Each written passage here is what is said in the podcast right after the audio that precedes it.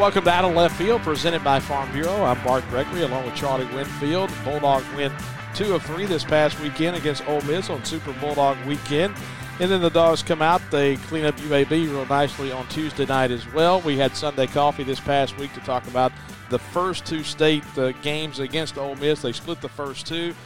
Charlie Winfield, we talked about Sunday, about how big Sunday was going to be. Little did we know hours later of what Sunday was going to entail. And it's interesting when you go back and you try to say what went right. It's so easy to focus on that Tanner Allen hit. That was obviously probably the hit of the weekend. But so many other things had to happen for Mississippi State to win that game. Rowdy Jordan had to go four for five. You had to get good pitching out of the bullpen from Houston Harding. The bottom of the order had to piece together some hits in that sixth inning.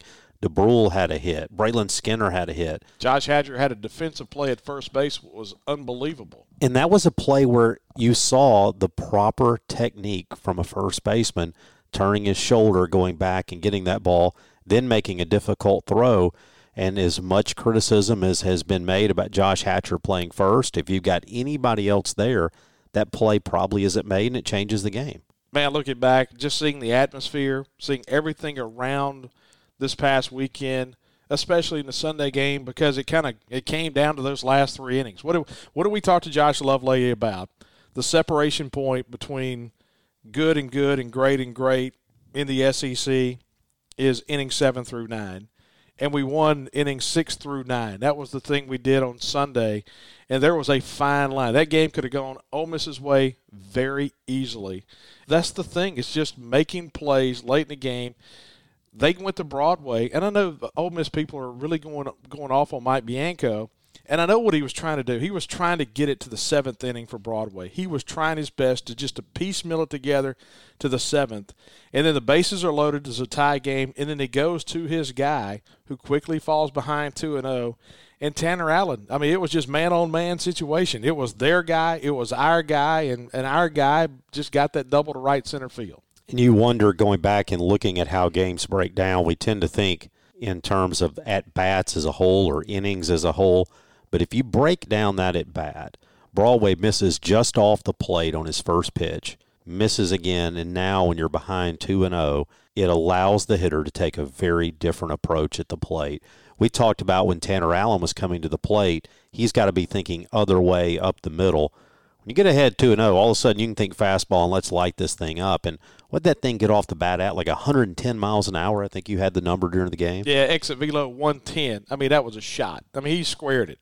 What, the, what did Ted Williams say one time? The hardest thing to do in sports is hit a round ball with a round bat and hit it square. Well, he hit it square, just just lit it up. So it, it was great. That was a good win for State. Now you're at the midway point of SEC play at 10 and 5. And so now you go to Vanderbilt. We'll talk about that Vanderbilt series later today. So on the show today, we got a good show for you. Up next, Chris Young, who pitched at Mississippi State from – what 1999 to 2001. He's now the bullpen coach with the Chicago Cubs. We had Chris on last year, and we talked about his time at Mississippi State. Here's what I want to do, Charlie, is I just want to ask him some, just pepper him with some questions about pitching. I want to learn something about pitching. And I can think of nobody better than Chris Young, a guy that I know is probably going to be watching just about every game that we do, which is so funny because he is so tuned in to what the dogs are doing. It's really interesting, right? If you think college baseball doesn't matter, it's amazing. We talked to Kendall Graveman watching us, you know, in the bullpen. We've seen a lot of funny things happen, but Mississippi State baseball matters and it continues to matter to these guys even when they go to the highest levels. Pepper him with some questions, see what we get. And of course, we're brought to you by Farm Bureau. Farm Bureau, go with a home team. Farm Bureau, they have agents in every county in the state of Mississippi, every area. So check them out at favorites.com. You know your Farm Bureau insurance guy throughout the town. They usually they got three or four in each community. So go by, ask for those great rates because the best thing that they offer on the backside of those great rates is tremendous service. It's all about the service when it comes to Farm Bureau. And once again, we're brought to you by our friends at Farm Bureau. When we come back, we'll talk to Chris Young, the Chicago Cubs pitching coach, right after this on Out of Left Field, presented by Farm Bureau.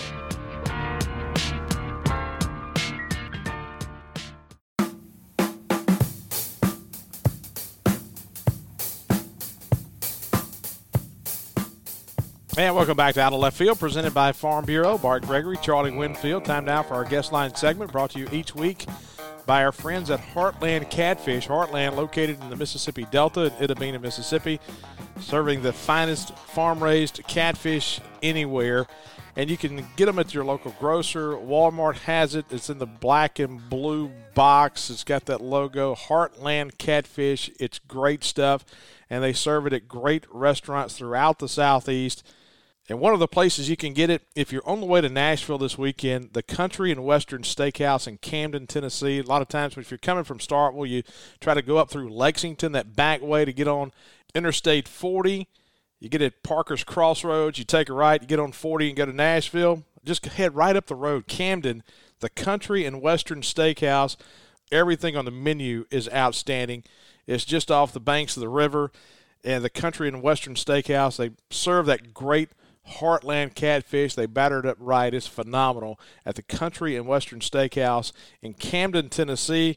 And this segment, once again, brought to you by Heartland Catfish. The official pitching consultant of the Out of Left Field show, the bullpen coach for the Chicago Cubs, former Bulldog Chris Young, joins us. Chris, uh, hey, listen, how cold is it in Chicago right now? Man, it's uh, I'm uh, I'm seeing some snow flurries out the window right now, so uh, I am not uh, eagerly awaiting this six block walk to the ballpark as much as I normally do every day. Man, I tell you what, it's cold here in Starkville today. So here's our thought process. You know, we had you on the show last year. We talked about your time at Mississippi State. So Charlie and I just said, "Hey, you know what? Let's let's do like a little pitching 101, and we'll just want to pepper you with some questions. And if there's something you don't want to talk about, we'll just go on to the next question. And so we don't want to offend you in any way. So we just want to just throw some detailed pitching questions for you. All right. Is one of them if uh, Landon Sims fastball is good? Because I've got the answer to that one. hey, uh, before we get to going there, I mean, you guys played the Pirates what last week? Did you get a chance to see Bednar's brother or Chris Stratton? Yeah, I did actually. Got a chance. Um, never met Chris Stratton before, and um, really quickly, his uh, uh, Bednar's older brother went into the game, and that kind of stirred up a question. And the next thing you know, I'm fist bumping another former Bulldog in the bullpen and uh, having a few minute conversation with him. It was uh, it was really neat. Oh, that's awesome. So I, I'm curious, Bart and I, as we're coming on the air all the time, you're asked to give keys for pitching, and we end up getting talking about matchups and things that got me thinking. One of the things that we say sometimes about guys is they need to get ahead with their fastball. And then you start to read articles, analytics, and that type thing, and it says in major leagues, guys are throwing too many fastballs. Number one, do you think that's true in Major League Baseball? And if so, is it different in college? Yeah, I, think it works. I think it works in trends.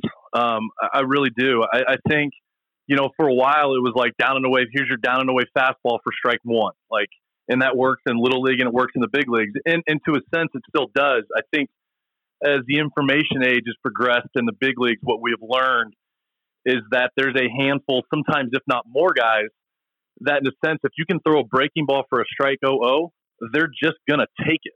Like we call it swallowing. They're just going to swallow the curveball.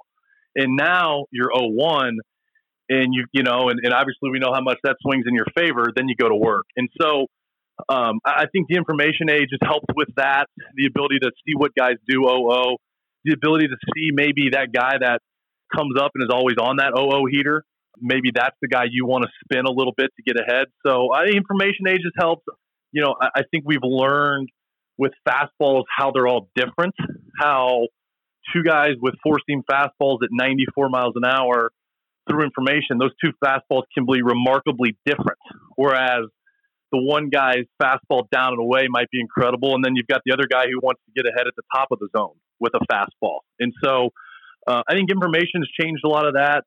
I still believe, you know, the down and away fastball the majority of the time is a good start, but uh, information's definitely definitely changed the plan of attack. Talking to Chris Young, Chicago Cubs bullpen coach, former Mississippi State player, and let's talk about uh, change ups for a minute you know, Houston Harding is one of our left-handers. He starts in the midweek and then sometimes comes out of the bullpen in the weekend. We saw him this weekend, but Charlie and I kind of talk back and forth during his his outings about he may be as good against right-handed hitters, and he's a lefty. He may be as good against right-handed hitters, and not not that typical fashion of left on left. In the big leagues, how much do you see left on left change ups or right on right change ups? if ever? Yeah, I think when you see them, they're really effective, really effective. Um, just knowing in my in my past, I mean, I've had a few guys specifically the left on left changeup is just something you don't see, and it's funny as you as you go through information as you try to get ready for a series. As um, in my past, you're trying to figure out how to get out Freddie Freeman or Christian Yelich or Bryce Harper. As you start digging, it's really interesting to find that you don't see a lot of left on left changeups, which in a sense, if you've got an average or better one, can make it a really effective pitch. Um, and so I, I think just in a vacuum, the same the same sided right on right, left on left changeups are incredibly impactful. One, you don't see a ton of them, and two, that gives you a little bit more room for air as well. One of the things that we hear a lot, or at least used to, is the idea that if you wanted to be a starter, you better have three pitches because you're going to need that third pitch when it comes time to go through the order a third time. More and more, it seems like in college games, Bart and I are seeing guys who are basically two pitch guys. It's usually a fastball and maybe a hard slider, sometimes a little bit slower breaking pitch in behind it, but primarily two pitch guys. I see in major leagues you get a guy like Yu Darvish who may throw eight different pitches in the course of a game. How important is it at the big league level to have that third, fourth pitch? And is two pitches enough now? Yeah, you know, I, I think it kind of works on a sliding scale. I think if you have velocity and you have an absolute wipeout breaking ball that you can throw for strikes and throw for chase when you want, you know, I, I think you can see a two pitch mix works. All, you know, back, I think it was like 2014, 2015, when I was scouting for the Padres, we had a guy, Tyson Ross, who had what universally was agreed upon them was an 80 slider. And he had a fastball that was 93, 96 with, you know, average command at the time, who was a starting pitcher and a highly, you know, very successful starting pitcher for a couple year run there um, who kind of defied the, you know, I like to call it the Adam Wainwright starter kit, the six six righty with four pitches. Like that's kind of always what we've all dreamed on. That's what we all want. But I think it's a little bit of a sliding scale. I think if you find yourself having a handful of, you know, maybe on the scouting a scouting scale, a handful of average pitches, you probably need to have a few of them that you can move around the zone, that you can throw to different parts of the zone in different counts to make you effective as a starter. Chris, sometimes when you have rule changes, they really don't matter a whole lot. When you start talking about the number of mound visits, I mean, you can kind of adjust and play through those. But sometimes you have rule changes that really change the game. How has having to pitch to three batters changed the game for bullpens in Major League Baseball? Yeah, it's definitely it's definitely impacted it. It's made you look at the guys that historically were your dominant same side guys, your lefty that comes in to get the one lefty, your righty that comes in to get the one righty. It's made you take a deep look at those guys and find out a couple different things. One of them, like, hey, which which pocket of the lineup can we get this guy two out of three if it's a lefty, two out of three lefties, and then that righty in the middle. Is there a way that we can game plan to help him have the best chance of success versus him? Um, it's changed the way you've kind of evaluated those guys. Obviously, there's a platoon split there, but how close to platoon neutral are they, and do they have a pitch mix that maybe you can adjust, maybe you can game plan for that can give them and you know that can get them a little bit closer to platoon neutral versus those guys that historically maybe they've had they've had issues with, and it also impacts how managers are writing their lineup, and so it's definitely impacted a little bit. It's definitely um, I think it's I don't know if it's sped the game up as far as the you know time on the field, but it's definitely uh, it's definitely impacted the game to a great degree. One of the other rule changes that has recently come into Major League Baseball, and I vote against keeping it, but it's started to creep its way into college baseball as well, is this idea that in extra innings, we're going to put a runner down at second base. So if you've got a pitcher taking the mound, he basically starts the inning with a little trouble what is the thought process for a pitcher as you go out to the mound and extra innings with that guy on second? What are you trying to do? You're trying to keep him from scoring, hold it to one. How are you attacking that? Yeah, that's a loaded question. Um, there's a lot going on in that situation. Um, I think it, it, starts: Are you at home? Are you on the road? What happened? At, you know, it, did you score the inning before? You know, where are you at in your lineup the next half inning? Are you looking at two, three, four, five? And your leadoff hitters go into second, and you feel good about, hey, maybe not one, but maybe we can bunch a couple. Are you down in the lineup? Or you know, like so you start to kind of factor the game state into it, and then you start to factor in where's this other team at in their lineup? What are they looking to do? Are they at the bottom of the lineup where they might bunt? Or they is it a guy coming to the plate who is going to sell out to hit the ball the other way? And then how do we attack that? Are we going to try and pitch against that? Or we, you know, if like like a, a simple state of like you've got a righty up who generally kills the ball in, but you want to pitch him in to make him make it tough for him to move the runner to the right side. Are you sure that guy's going to the right side? Or are you going right into this guy's strength and giving up a two run homer? It uh, impacts a little bit how you set up your bullpen. Do you want to bring in your swing and miss guy in the 10th? It's really impacted a lot. The strategy, quite honestly, like we're still learning the strategy as as it's going on. Maybe the best way to handle it from a pitching standpoint. I probably didn't do it justice, but there's definitely a lot of ways that that rule has impacted the the way we handle things. Hey, Chris, we're just trying to pepper you with questions, man. I love this. I could do this all day. So, a couple more before we let you go. We know you got a, you actually have a ball game tonight. Who are the Cubs play tonight? We have the uh, New York Metropolitans in town. Oh, nice. Okay. Okay, so we talked a minute ago about Landon Sims, and you, you brought him up. But Landon Sims has been just lights out out of the bullpen. And this weekend, an opportunity presented itself that we have not seen this year.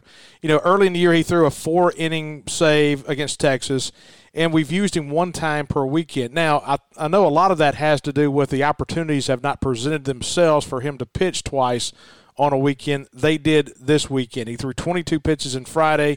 He came back and he got the save in the Sunday game against Ole Miss when you start talking about working out of the bullpen and bounce back, how do you determine how a guy can pitch? Is it you know two days later he gives you the thumbs up? How do you get the green light to be able to pitch? And especially with the three batter minimum now, and how that may have changed. A guy that throws nine pitches on Tuesday, who used to throw nine pitches on Tuesdays, now throwing twenty five to thirty maybe, and now all of a sudden he's got to bounce back and come back. How do you work that as far as your workouts and your preparation and your recovery of getting a guy ready to pitch the next time? Yeah.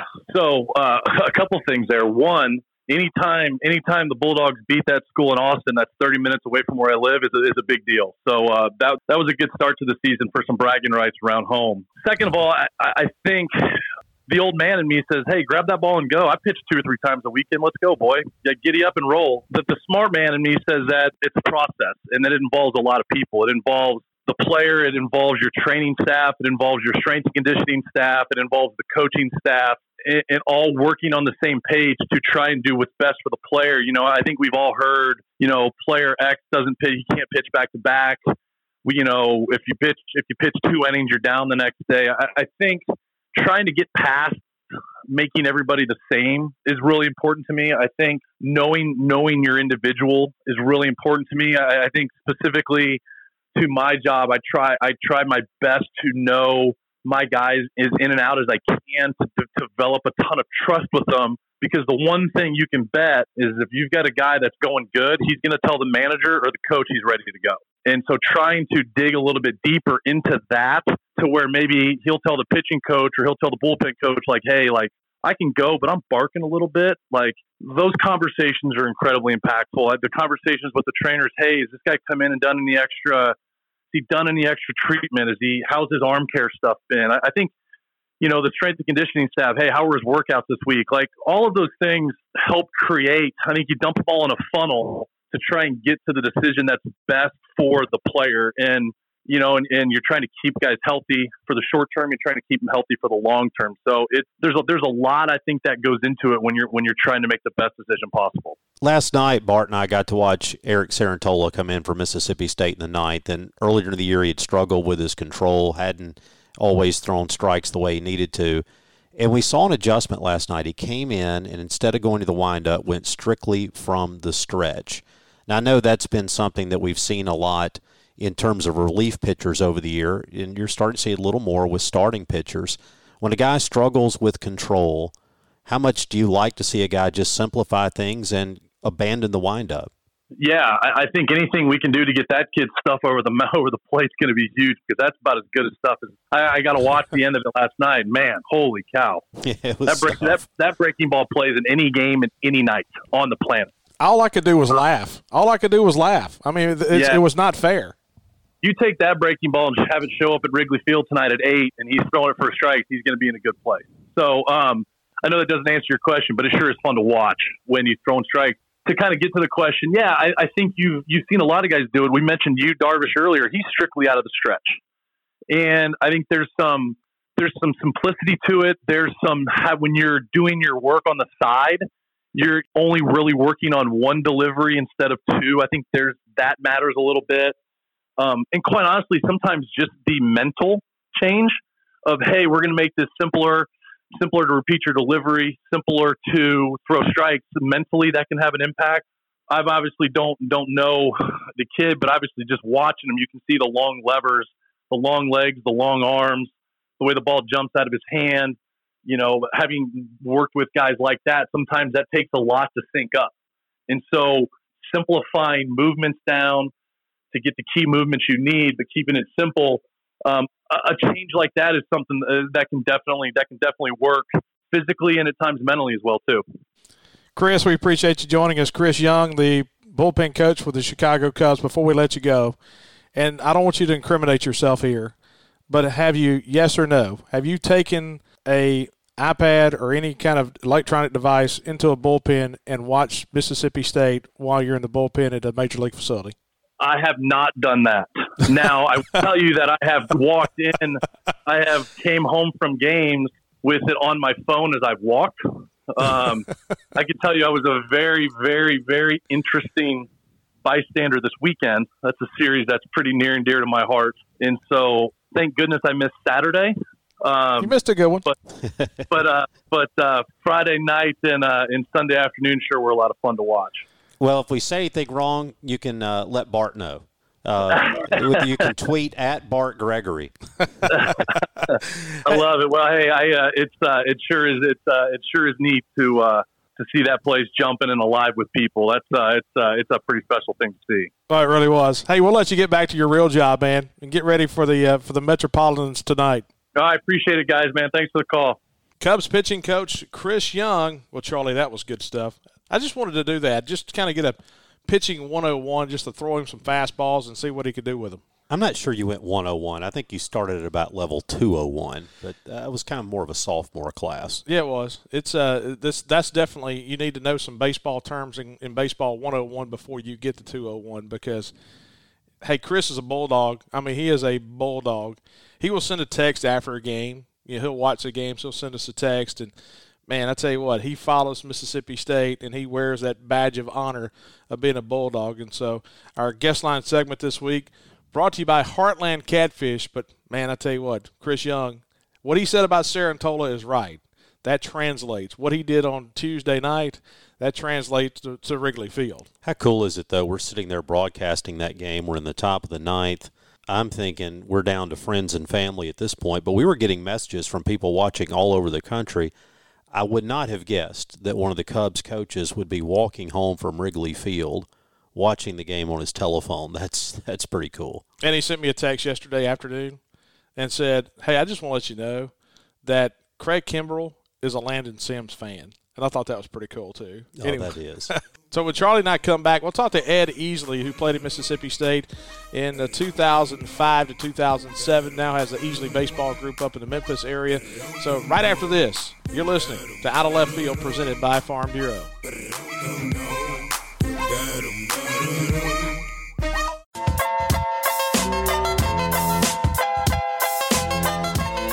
And welcome back to Out of Left Field, presented by Farm Bureau. Bart Gregory, Charlie Winfield. Time now for another guest line segment. This time brought to you by our friends at Country Pleasing Sausage. Country Pleasing, producing the finest product. That's one of the great things about advertising for Heartland Catfish and now Country Pleasing is we're talking about good products, great products, and it's almost like it's taken a hold of like a cultish following in this area with country pleasing sausage, and it's great to see because the product is just that good. And so, if you've got any other brand on the grill, take it off, throw it in the dumpster, give it to the dog, and get some country pleasing sausage. And it's made right here in the state of Mississippi, something you can be proud of down on Highway 49 in Florence, Mississippi. And the great friends Henry Cooper and the gang, they do it right at Country Pleasing. And let's go to the phones where former Bulldog Ed Easley joins us. Played at Mississippi State 2005 to 2007. Was the winner of the Johnny Bench Award for the best catcher in college baseball. And hey, Ed, uh, man, I look forward to talking to you. I hadn't talked to you in a while. Man, I appreciate you joining us. Man, yeah, glad to be here. I remember this vividly, and looking back, uh, I guess 2004, somewhere in there, I was speaking at Rotary in Louisville, Mississippi, and one of the questions from the crowd was, "Hey, this kid at Olive Branch, any chance at all he sees campus and comes to campus. Looking back, when you were a senior in high school, you had a chance to be a really, really, really high draft pick. What was that process looking like for an 18 year old kid of trying to figure out of whether you wanted to, to sign and, and be a, a pro prospect at 18 or to come to college? Man, it's funny you ask. I was at a high school game last night, and one of the pro scouts introduced himself to me. He was watching one of my current players that's a senior at Lewisburg committed to Arkansas, Brady Tygart, and he was. Once I said my name, he was like, "Man, were you that kid from Olive Branch back in 2004?" And I was like, "Yes, sir." He's like, "He was with the Braves," and so we started talking a little bit about it. And you know, as I've gone through the years since I left Mississippi State, so many people have asked about, you know, how'd you end up at State? weren't you drafted super high to high school? Why'd you turn it down? Well, the truth is, I wasn't drafted out of high school up until about the last day, right before the draft, I was being told I was going to be drafted early. Uh, went to Yankee Stadium, went to Brewer Stadium, did some private workouts, met with the general managers, the owners. They mentioned they were going to draft me with some of their first picks. And I sat down with my parents right before the draft and made a decision that no matter when I was drafted, I wanted to go to school. And so I told my advisor at that time that I would like him to tell all 30 teams not to pick me so I could have a good, honest relationship with them heading into school. And the rest is history. Uh, I didn't get drafted, came to Mississippi State, had some of the best times of my life, and still was fortunate to go high. Ed, you talk about coming to Mississippi State. Bart and I were on the broadcast this weekend, and on that Sunday game and even on that Friday game, we see Landon Sims coming out of the bullpen and closing it down to beat Ole Miss which instantly gets Bart to look at me when it was over. Think back to a game 2005 in Hoover with Brett Cleveland coming in. I'm curious, kind of your big memories of that 2005 season when you came in as a freshman and played so much. For Bart and me, that's the game that kind of jumps out. What jumps out to you? Now, here's the thing. Now, I didn't say I didn't say out loud what Brett Cleveland said as soon as the game was over. I want to clarify that point. Show. This is a family show. Yeah, I think um, anybody can replay that and pretty much pretty much see what he said. But you know, I don't have a great memory. People joke with me about not being able to tell them stories of specific stuff when I was at Mississippi State. Uh, but I do remember that particular game. I remember Brett pitching. We were facing Cozart, who's a good buddy of mine that played at Ole Miss, had a long career in pro ball. What I remember not only about that game, but specifically about that game, I messed with Cleveland and, and Brian Laniff all the time. I'm a freshman. You got a fifth year senior on the mound. We're hopeful that we're about to close out and win. Dang, Brett Cleveland and Brian Laniff already have it set up. When we, when we close out the inning, they're going to dogpile together. So Laniff comes running off the bench, and Cleveland leaves me hanging like while they're celebrating together. And so you, if you watch the video, you see me running around out in the middle of nowhere because the dog pile starts between the pitcher's mound and the first baseline because Lanifa and Cleveland come together and chest bump. And so, man, that's that's stuff. That, it's funny y'all brought those instances up because that's stuff that I do remember and we joke about. But yeah, that was my freshman season. I did not start game one of the year, and then game two, Polk put me in there and started the rest of the rest of my career. And so that's kind of something I remember and very thankful for the opportunity. Well, you talk about that dog pile. You're on the bottom of one in 2007. That run, you know, we think about Mitch Moreland, we think about you know Justin Pigott, we talk about all those guys in, in that super regional against Clemson in 2007. Yeah, looking back, is that was your last game to ever play here? I mean, looking back, it's hard to believe it's been 14 years now. But what are the memories you have of, of that 2007 team and that really improbable run to the College World Series? What I remember the most is just the stretch, just that, that we kind of had a roller coaster year, but we got hot at the right time heading down to Tallahassee. ran through that regional, came back home. People were kind of wondering how we got the bid and had to play at home. But then after the games have started, I think the the country realized why we got the host. But yeah, I remember that weekend. One of the top three, if not number one, memory of my baseball career is having Mitch come in and close that game, and the celebration and the atmosphere. You know, just just one of many special memories that's been there at Dudy Noble you know, 2007, I don't even think was the best team we had when I was there. But like I said, we just got hot at the right time. We got we started winning some games late and uh, made a made a nice little run at it. But I was there, like I told Bart this past Friday night, sitting right there, somewhat behind home plate, and man, it brought back some memories. Even though that place has changed, it was special. One of the things about your career here at Mississippi State, you played behind the plate. You also played some third base. And we'll talk in a minute about what you're doing now, helping develop players. But I'm curious as you look back on your career and you give advice to guys who are coming up now who say, I want to be a big time catcher. How big is it to get out from behind the plate and play some first, play some third, or move around the field?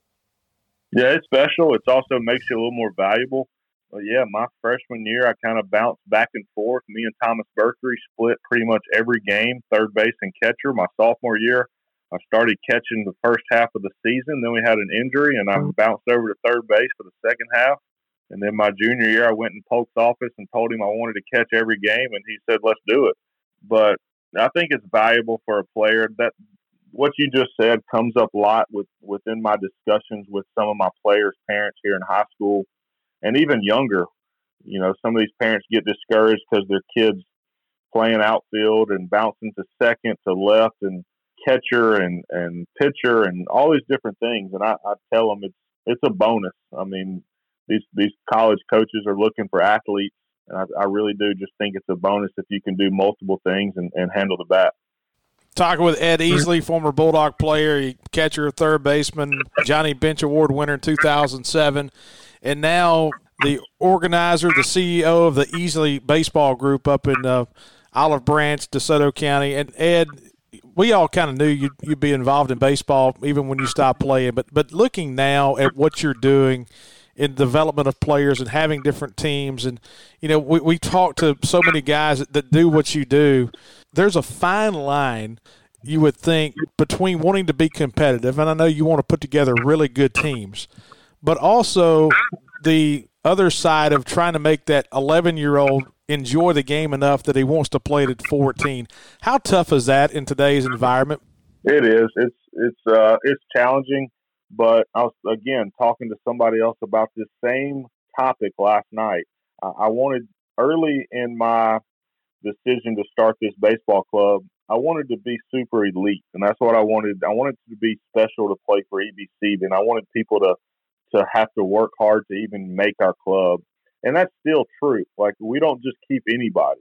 But as I've, I've moved forward, I realized that it's kind of like a pyramid.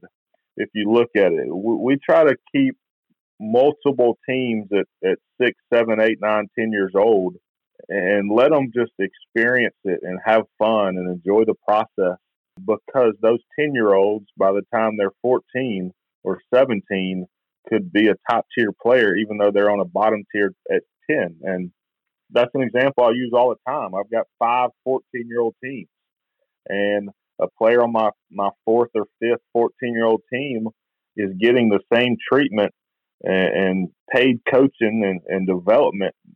So that's just my business model because when they're 17, they may end up being a Mississippi State commit. And so it doesn't matter where you are at a certain age, it's just a matter of how you finish. And that's what I think we're able to do is provide that opportunity to all all skilled players. I'm curious in the job you have now, how much interaction do you have with coaches and scouts who pick up the phone and call you and say, "Tell me about this kid. Tell me if you think he's a fit. Tell me where you think he is in his development." Daily. It's what I enjoy the most. I have teams from 6-year-olds to 18-year-olds, and I do take pride in my 6 through 13-year-old teams because they're my future. But what I wake up and enjoy the most is, is these 14 through 18 year old players that, that I can somewhat say I recently went through their, their process and the shoes they're in. Um, but to answer your question, I mean, I'm on the phone or shooting text back and forth daily with college coaches of all levels, junior college all the way up to to communicating with with Gautreau and Foxhall and those guys on a weekly basis about some of our players, and it just brings joy out because of um, one, it's it's a blessing that they're coming to me and asking about these players, and two, that they can trust my opinion um, when I tell them something about somebody. You know, I'm curious. We see more and more in college baseball this idea where guys who are in, you know, ninth grade are already committing to colleges. How much do you run across, whether on your team or teams that you're playing against, where you see guys who are just late bloomers, and how hard is it to find those guys a spot in today's recruiting world? So it's it's uh it's a small percent of players that are that are quick bloomers at that eighth and ninth grade level that you're talking about, and so I've got sixty players that are playing for me that are in eighth grade, and maybe two of them have already communicated with a Division One college coach. So that tells you right there that the majority of kids these days are not being recruited until their sophomore or junior year or even senior year. And so it's not necessarily tough to find those late bloomers a chance to play, um, but it just it, it's just a later process for them. It's a I'd say ninety percent of players that play in my system go on to the next level, and most of the time that other ten percent just decided to go get a real job and move on with their life. And so most of the time you can find a player that wants to play and is going to work hard and has somewhat of ability, a place to play somewhere. Ed, and talking about we're talking to Ed Easley, former Bulldog catcher, and along those lines, and you start talking about the, you know talking with coaches and whatnot. If, if you now are you're an adult, you're in the adult shoes, and and you took kind of an adult approach back in 2004. I mean, how's that process now of looking somebody in the eye who's 17, 18, and all of a sudden you know what they're thinking? All of a sudden, a major league club is talking to them do you kind of follow that same process that you had, you know, 2004, 17 years ago? I mean, how do you talk to those people about trying to make the decision about whether to go to school, what school to go to, or signing a major league contract? Well, two things with that question is one, every every player is different. Every player has a different path, different reasons why they should maybe continue on to college instead of not consider the professional ball route as much early. So it's more of an individual based situation. I'm only going into my fourth year in my organization, so I'm just now starting to get to the point where I'm dealing with with high school seniors that are that are about to have the opportunity or about to have a decision to make. Are they going to go to school? Are they going to pro route? And so I don't. I, I give them my story. I give them what I went through to ultimately just help them make their own decisions. Uh, I don't push one way or the other. It's more of just what's best for the family, what's best for the kid. I often think, I often look back and think, man, what what would have happened if I would have said, man, let's go play pro ball out of high school? How much money could I have put in my bank account, and where where would my path taken me? How much quicker could I get into the big leagues? All these different scenarios. But the second part of the question is, is a lot of people know that I'm a bulldog and maybe maybe think I try to push players to Mississippi State more often than not. And I try to make sure that's not the case. Even though I'm a Bulldog, I'm biased. I want Mississippi State to be successful. With my current job, I try to, to send kids where they're wanted the most and where they want to go. And so, and, look, Lemonis knows that, and Bianco knows that, and, and different coaches that I communicate with and, and have players commit to. Um, I talked to Carl Lafferty just as much as anybody else, and, and he knows. He jokes with me about it. And so, where I stand right now, uh, wherever I make these kids give me a short list of where they want to go, and then if it's realistic, and these college coaches like this player, then I'm going to try to get these kids to where they want to go. Yeah, before we let you go, and you, you mentioned Brian LaNinfa a minute ago. We talk about Mitch Moreland and you think about all those guys you played with, and it, it's amazing. I, I, think about that group, you know, 05, 6, 7, into 8, about how close you guys were and about how much you, you guys are back on campus. How how big's the Tex group? How, many people do you, do you get a chance to, to really converse with those old guys? I see Jeff Butts at the ballpark sometimes. Uh, how how much do you do you get a chance to, to talk to those old guys? Not near as much as I'd like to, to be honest. Uh, it's more of just following their family on the social media these days.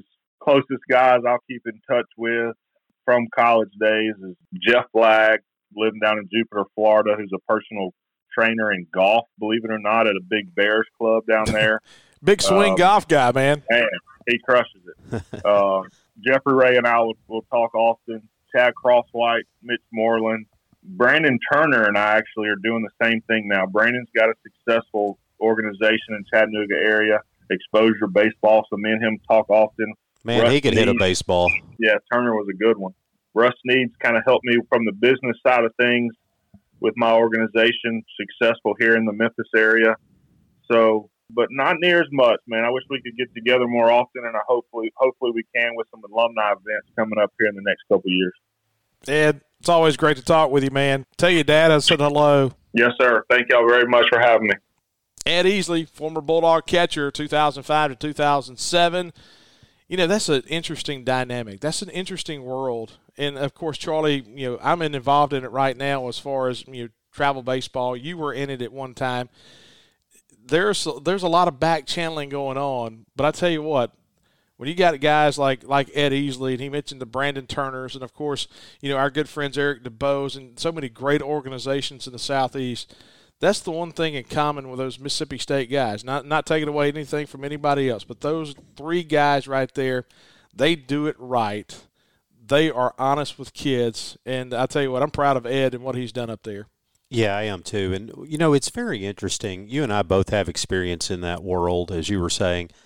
I think if I could give one set of advice to younger Charlie Winfield, you know, to the guy who was coaching the eight-year-old and nine-year-old teams, it would be quit worrying about winning and losing and getting a stupid fifteen dollar piece of plastic ring on a weekend. That's a three dollar ring. You, you, you want to win, you do. obviously, do. but at the same time, it's really interesting. I had a good friend uh, whose kid had not been, you know, kind of been in and out of the lineup. He'd been hitting last, and you know, this past weekend he has three doubles and a home run, and not one of these through the legs home runs. I mean, one yeah.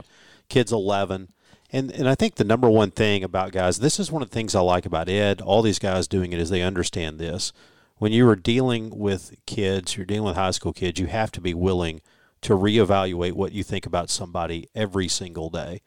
Kids 11 and 12, you know, half of them look like they could drive to work. You know, half of them look like they, you know, still ought to be, you know, on the lower end of the elementary playground. There's such a difference in that gap. And if there's one thing, it's man, just wait. Just see where they go because I think people make decisions way too soon. And then when they get older, it needs to get a little more serious. You need to start separating what you have. And the thing I like about Ed, Brandon, Eric, all those guys is the ability to have those. And we talked to Marcus Thames about that. You got to be able to have those direct conversations with people, let them know where they are. And boy, you think it's tough dealing with a major leaguer I think a 16 year old's mom may be even worse some days well, to just say, look, you, you've put in a lot of time, you've put in a lot of money, you've put in a lot of effort. I'm sorry, but you're not going D1. That's a pretty tough thing. I could do a complete show on this and standing around and listening to dads. It, it's absolutely, hey, just take a deep breath. Just take a deep breath. What did Ed just say a minute ago? If you're trying to find your kid a spot, if you're playing for that 15% scholarship, you always find a place to go. And so, hey, just relax, let the kid have fun. Anyway, that's another story for another day, but good stuff from Ed Easley as well. Charlie and I'll come back. We'll have a final word right here on Out of Left Field. You're listening to Out of Left Field, presented by Farm Bureau.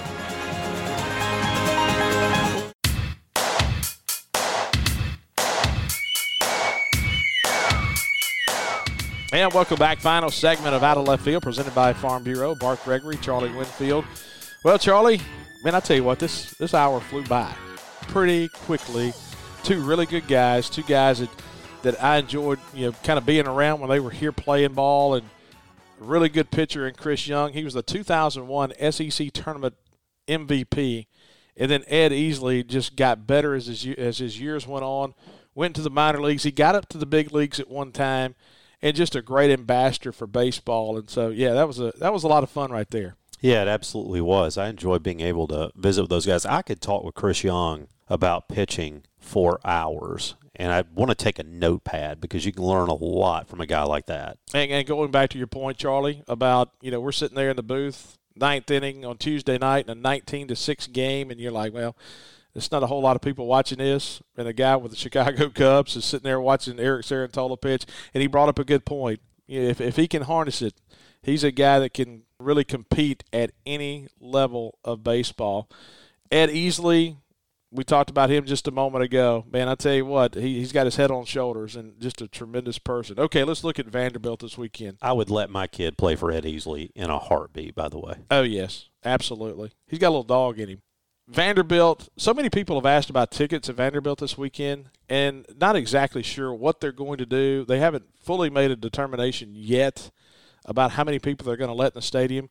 What they have been doing to this point, if I'm I may be wrong on this, is just player parents. I think that's what they've been doing, just pass list only at Vanderbilt. And so if you're going up there, and we had this situation in the Super Regional a couple of years ago where it's very tough to get tickets Vanderbilt you have that parking garage out behind right field that I know a lot of people go and watch, but just know that you're probably going to have to socially distance very well. Vanderbilt's a different place, man. I'm telling you, it's a, and Tim Corbin kind of lit it up a little bit this past weekend over in Knoxville when they had big crowds at Tennessee, and he says, "Hey, our administration needs to see this.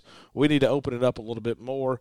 But hey, on the field, this is a big series between two top five teams. And the thing that has happened is, although Vanderbilt is very good, they no longer, to me at least, appear invincible. They dropped one out of two against Tennessee. I think that Georgia weekend a couple of weeks back is the one that really kind of gave you this idea. Wait a minute, they're they're human too. They're not necessarily the best team in the country. And you know, look, Georgia put 14 runs on the board on the game 1 and put 9 in game 3 you've still got two really good pitchers that you've got to navigate around in uh, Rocker and Leiter. But even though it's rare, they are beatable. They are. And, you know, we saw a big time right hander in the game on Friday this past week, Gunnar Hoglund for Ole Miss. And we struggled at times, but we were able to barrel up enough balls. And that's when you look at this weekend Nikhazy was a dominant left-hander, and you kind of felt like you know this is a team. We saw that early in the year against TCU. You see that dominant left-hander gives us trouble because we have so many left-handed bats in the lineup. Leiter's outstanding. He's going to be really good Saturday.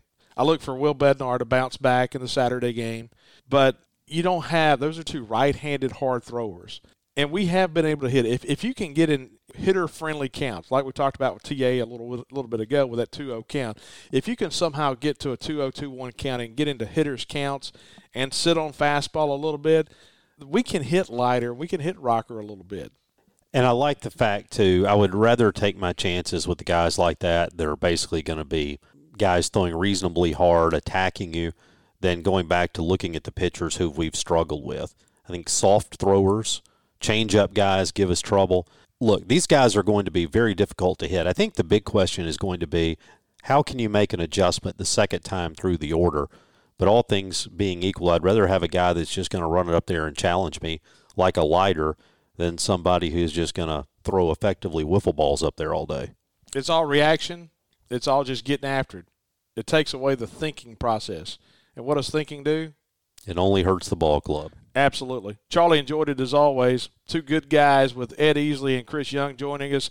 State with a big weekend this past weekend. Have a big one set up for the coming weekend. Should be a great series with Mississippi State and Vanderbilt. Of course, we'll be back on Sunday morning for our Sunday coffee. We'll take a look back at the first two games of the weekend. Hey, subscribe to the podcast if you're hearing it just for the first time. I've actually had a number of people reach out to me in the last week, especially at Super Bulldog weekend, and say, "Hey, somebody's telling me about a podcast that you guys are doing." If you're listening to it for the first time, hit subscribe. Give us a rating. Tell us if you like us. We like to be talked about in a good way. Hey, before we go, I think I told you this on Sunday. Our job every time we broadcast is to be down the middle. It's a disservice to people around the country to watch a game. To me, this is my, this is my thoughts. It's a disservice for people around the country to watch a Mississippi State Ole Miss game to see two state guys being homers on the TV. And I think that's one of the things we kind of wear as a badge is we want to make sure we do it the right way. But I tell you what, Charlie, in the bottom of the sixth the other day when Tanner Allen hit that triple, it gets a little harder, doesn't it? It took me an inning to calm down. I'm telling you, it took me an inning to stop shaking. That was that was so cool. It was just a cool weekend, cool moment, and so appreciate everybody out there who came to Super Bulldog weekend to make it what it was. And so we'll be back on Sunday. Great stuff this week on Out of Left Field. You're listening to Out of Left Field presented by Farm Bureau.